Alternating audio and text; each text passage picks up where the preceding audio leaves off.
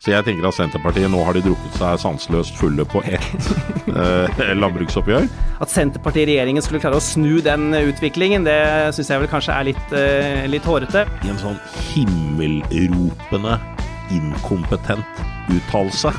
Nei, ja, Her, var det, her var det mye man kunne tatt, tatt tak i. Dette er Ness, en podkast fra Nettavisen. Hjertelig velkommen til Kristian Tonning Riise, tidligere leder i Unge Høyre. Og jeg tenkte at du skulle hjelpe meg litt i dag, Kristian. For jeg sitter inne med et uh, veldig voksende raseri mot dagens regjering, og som jeg tror veldig mange deler. Uh, og i motsetning til deg, så var jeg så teit at jeg stemte på den uh, regjeringen her, så jeg får litt som fortjent. Men samtidig så sliter jeg med at det som da vokser frem som alternativet til denne regjeringen, det er Høyre. Som jeg føler egentlig står for en politikk som er nesten identisk med, med dagens regjering. Så kunne du hjelpe meg litt med å klare ut uh, mitt sinne og min forvirring?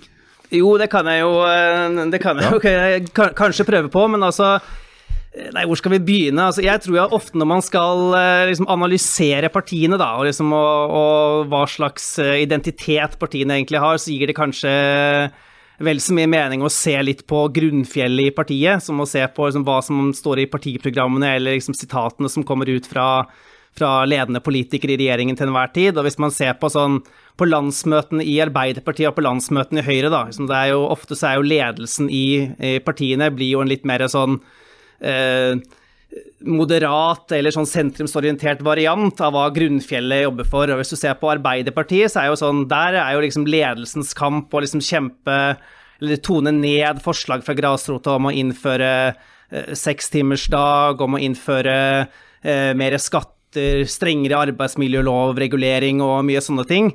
Og liksom å ta det inn mot sentrum, mens i Høyre så er det jo egentlig helt motsatt. Der er jo liksom ledelsens eh, kamp å tone ned rop fra grasrota om, eh, om eh, mer skattekutt, mer liberalisering av arbeidsmiljøloven, kutt i f.eks. i sykelønn, og i den grad det er liksom en kamp om å øke offentlige utgifter på Høyres landsmøte, så handler det primært om forsvar og, og, vei. Så da får du kanskje et litt sånn tydeligere bilde om en avstand da, mellom, mellom Høyre og Arbeiderpartiet, enn det du kanskje kan se liksom fra fra sak til sak til enhver tid. Så, så, så, ledelsen i partiene er egentlig ganske lik da, i Høyre og Arbeiderpartiet, men kampen de utkjemper med sitt eget grunnfjell er forskjellig, da, for å, for å summere opp. Altså, både ja. Høyre og Arbeiderpartiet er jo på en måte det litt sånn statsbærende partiet på hver sin side. Da. Nå er det sikkert mange av de andre mindre ja. partiene vil kanskje protestere litt på den, eh, på den, terminologien, men det er jo litt sånn, og da, og da blir det jo kanskje liggende litt sånn i ryggmargen, da, at det er et, eh, en del av ansvaret til ledelsen er jo også å, å, å få til en, en, helhet, som vi liker å, å snakke om i, i, i, Høyre. Men eh, jeg vil jo si at det er forskjell også, da, på både partiprogrammene til Høyre Arbeiderpartiet og på, på ledelsen i Arbeiderpartiet. Er, er, er, er det egentlig det? Jeg tenker jeg, jeg, jeg, begynner nesten å helle til de som mener at dette er at Høyre uh, sin uh, lening mot høyre og Arbeiderpartiet sin lening mot venstre nesten er en genial måte å sikre at selv om vi endrer flertall på Stortinget for en eller annen koalisjon, så fortsetter politikken å være nesten helt lik. Nå satt jeg i, ja. i, i arbeids- og sosialkomiteen i, i, forrige periode på Stortinget, og du skulle, hvis du hadde hørt noen av de debattene som var der, så får du nærmest ja. inntrykk av at liksom at uh, at Norge var et eh, helt sånn totalt uh, uregulert sted hvor liksom klassekampen virkelig fortsatt sto i, sto i front. Så da hadde du kanskje fått et litt, et litt annet bilde på det. Ja, men, men, så la oss ta Jeg tenker f.eks. på energipolitikken. For der er jo Høyre og Arbeiderpartiet fryktelig like. Det er sant at Høyre vil kanskje ha enda flere kabler, mens Arbeiderpartiet mener at det er helt passe med utenlandskabler akkurat nå. Eh, men ellers så mener de vel eh, nesten akkurat det samme. Så det, du har nok kanskje rett i at på energipolitikken er kanskje ikke det området hvor, uh, hvor uh, forskjellene mellom Høyre og Arbeiderpartiet har fremstått som tydeligst. Nå er ikke energipolitikken mitt, uh, mitt sånn ekspertfelt, og det er sikkert mange andre som kunne gitt en mer, ja. mer grundig forklaring på det, men hvis man ja. ser på de Si sånn da, den, Hvor kanskje... mener du forskjellene er størst, hvis vi skal trekke frem det? Hvis vi nå, vi spoler fram, vi er i 2025. Erna Solberg vinner stort. Uh, Sylvi Listhaug uh, gjør det ganske bra, og vi får uh, kanskje vi til og med får en ren Høyre- og Frp-regjering. Hva, hva, tror du ville vært de største forskjellene fra dagens politikk da? Jeg syns det er litt vanskelig å svare på akkurat det når det gjelder ja. energipolitikken. Og hele det, hele det ja. politiske Norge akkurat nå da, bærer, jo sånn, bærer jo litt preg av at det har også gått opp for ganske mange at mange ja. av de forutsetningene som vi trodde lå fast for den energipolitikken vi har, har ført, at de er mer er mer usikre enn det man uh, trodde når man, uh, når man inngikk uh, de og de avtalene eller valgte de og de reguleringene. Men jeg tror jeg skal, jeg skal, være forsiktig med å, å, driste meg frem til noen veldig sånne ja. nøyaktige policy-forklaringer på hva som ville vært annerledes. Ja. men den på en måte største sånn feilen sånn sett, da, som regjeringen kanskje har gjort nå etter mitt syn, er jo at de, de kom veldig sent inn, syns jeg, med å moderere litt eh, forventningene. Altså sånn eh, De burde jo Det var jo ganske lenge etter at energikrisen var et faktum, at fortsatt mantraet eh, fra regjeringen var at eh, her kom folk flest til å komme i, i pluss i, eh, i, eh, i, i lommeboka og ved, ved, slutten av, ved slutten av hver måned. Hvis man ser på uttalelsene fra Høyre, så var det litt mye mer nøkternt. Og Erna har vel også heller ikke i sine uttalelser, i hvert fall de jeg har sett, så har vel hun heller ikke forsøkt å si at situasjonen nå ville vært noe dramatisk annerledes med, med, med Høyre. Jeg, jeg, føler at Erna Solberg hun, hun, gjør egentlig litt det samme som hun gjorde i, i 2013. At hun holder veldig kjeft. Og så lar hun Arbeiderpartiet ødelegge for seg selv, og så står hun frem eh, som litt mer statsmannsaktig. Ofte er det, er jo ofte en, en dårlig strategi å å undervurdere befolkningen. Da. Jeg tror jo at, eh, at, folk flest også skjønner at energipolitikken er noe som styres av mer enn eh, hva som isolert foregår i norsk politikk til enhver tid. At det både styres av, eh, av valg som er tatt i, i landet rundt oss, om å, om å bygge ned, f.eks., som i hvert fall etter mitt syn har vært en, en feilslutning, å bygge ned veldig mye stabil kraft før man hadde tilstrekkelig eh, tilstrekkelig fornybar kraft å, å, erstatte det med, og selvfølgelig krigen i Ukraina, som, eh, som, om ikke det er den fulle og hele årsaken til alt vi står oppe i nå, så er det i hvert fall forsterket eh, og forverret eh, tilstanden veldig, da. Så det å Det er jo tillitsvekkende også. Og på en måte, eller det er kanskje det mange føler nå, da, at uh, nettopp det at Høyre ikke sier at uh, situasjonen ville vært uh, dramatisk annerledes, inngir kanskje litt mer tillit hos folk, og gjør at en del, eh, en del eh, i hvert fall på målingene nå, da, eh, vender seg mot Høyre, selv om ikke de har lovet noen sånn dramatisk annerledes kurs. Ikke sant? Og så ser jeg på målingene at Senterparti-velgere har visstnok i stor grad forsvunnet til Rødt.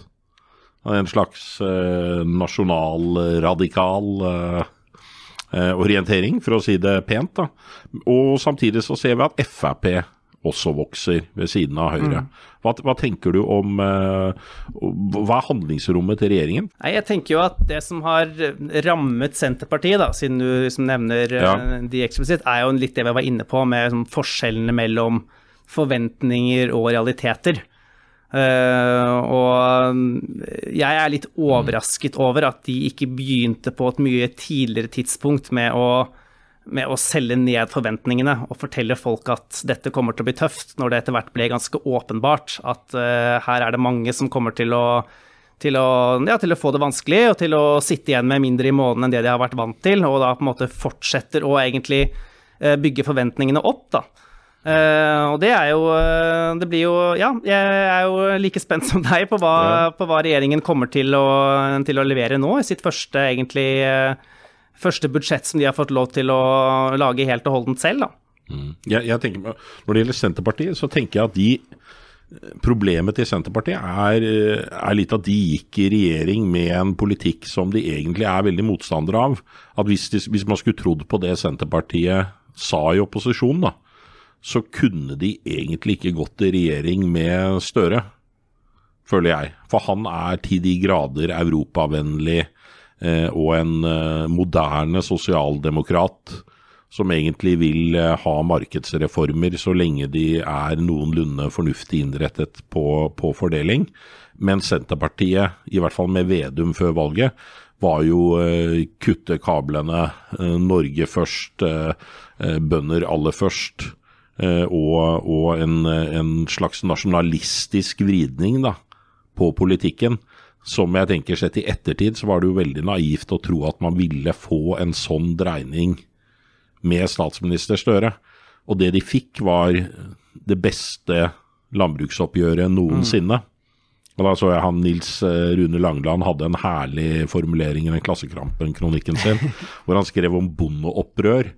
Og så sa han at bondeopprøret slutter alt, uh, alltid med at bøndene kommer ned i godseierens uh, vinkjeller, og der drikker de seg sanseløse, og så kommer de ikke noe videre med den revolusjonen sin. Og, og vinkjelleren i dette tilfellet er landbruksoppgjøret. Så jeg tenker at Senterpartiet nå har de drukket seg sanseløst fulle på ett eh, landbruksoppgjør. Og så kommer de da til å overleve det her, og så kommer de i hvert fall til å ta med seg ett landbruksoppgjør til, selv om de ligger under eh, sperregrensen. Men Skithaug, au, da har bøndene i hvert fall berget seg noen år til. Nei, ja, ja. Her, var det, her var det mye man kunne tatt, tatt, tak i. Nei, men det er klart Når det gjelder liksom, eh, synet på eh, europapolitikken da, i Senterpartiet, så har vel de kanskje ikke hatt så veldig mye å hente hos, uh, hente hos Høyre heller. altså Når det gjelder uh, liksom det positive synet på, på at vi skal uh, løse de, måte, de, store europeiske oppgavene i fellesskap, så er vel Høyre og Arbeiderpartiet ganske like. Men det er klart det er jo en det er jo en fløy i Senterpartiet også, som er litt mer, sånn, som er litt mer borgerlig eh, orientert. Ja. Og, da tenker vi sånn Morten Moe, eh, Trøndelag-fløyen? Ja, kanskje. Nå, ja. nå, får vel han eh, eventuelt ja. svare på selv om han har lyst til å identifisere seg med, med, med, med på en måte en, en, slik fløy. Men det er klart at det er vel ingen overraskelse, selv om ikke jeg har noen aktive verv i, i Høyre akkurat nå, så er jeg nå fortsatt uh, Høyre-mann, og kunne gjerne sett at uh, den uh, borgerlige fløyen i Senterpartiet også hadde blitt litt tydeligere. Men det er klart at jeg tror nok at Senterpartiet også forberedte seg litt på en annen politisk situasjon enn den de nå plutselig har fått da, eh, i, i, regjering. Altså Senterpartiet har jo blitt store på at de har liksom vært fanebæreren for eh, den misnøyen som har vært med en slags, hos mange da i hvert fall, eh, med en slags opplevd sentraliseringspolitikk. da. Nå er ikke jeg nødvendigvis enig i at den er like reell, eller at den er like sånn politisk styrt som kanskje mange i Senterpartiet ville, ville, påstått. Sentralisering er jo noe som har, eh, har pågått eh, i Uh, uendret i, uh, i helt, helt, helt, siden den industrielle ja. revolusjonen, egentlig. Så at, liksom det, at Senterpartiet i regjeringen skulle klare å snu den utviklingen, det syns jeg vel kanskje er litt, uh, litt hårete. Men det er klart at når de på en måte har vokst da på, på måte, å være, tror jeg i manges øyne, den liksom tydeligste opposisjonsstemmen mot den forrige regjeringen, da, så har de jo bundet seg litt til masta til, eh, til, eh, mm. til den blokken de nå er en, er en, del av, og har jo bygget opp forventningene veldig høyt.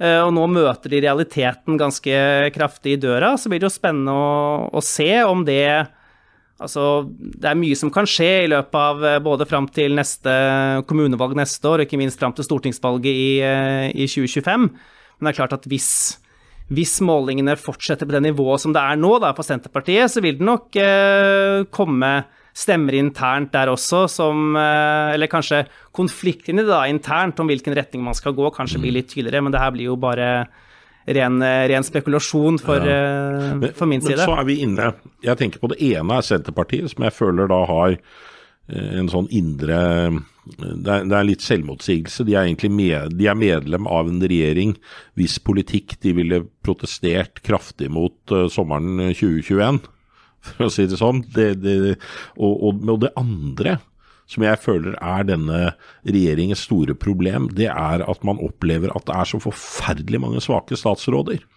Du har liksom, Det ene er liksom Jonas Gahr Støre, som alltid sier noe teit. Uansett, uansett hva han eh, har mulighet til å si, så passer han på å plumpe ut i det. Eh, og så har du da fryktelig svake statsråder på tunge poster. Jeg tenker Nå hadde de muligheten med 33 milliarder i økte skatter som de skulle bruke til et eller annet. Endelig en retning.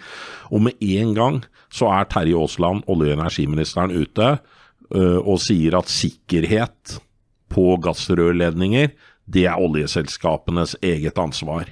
Altså en sånn, i mine øyne, da, i en sånn himmelropende inkompetent uttalelse. Altså, det, det er liksom det altså, altså, Til alle. Altså, jeg tenker at dette er litt sånn Christian jobber nå som uh, samfunnsansvarlig slash lobbyist i Philip Morris, ikke Ja, sant? tittelen min er Regulatory Ja. Affairs Manager, men du kan vel sammenligne Ja, med en slags myndighetskontaktrolle? Ja, og jeg tenker at Eh, dette er litt som at hvis du ville gått uh, Det hadde vært en eller annen kjempeskandale med e-sigaretter, da. Og så hadde du gått rett ut og sagt, øh, som Philip Morris sin seg, at, øh, øh, at helse det er nå et personlig ansvar. Det må nå hver og en av oss tenke på.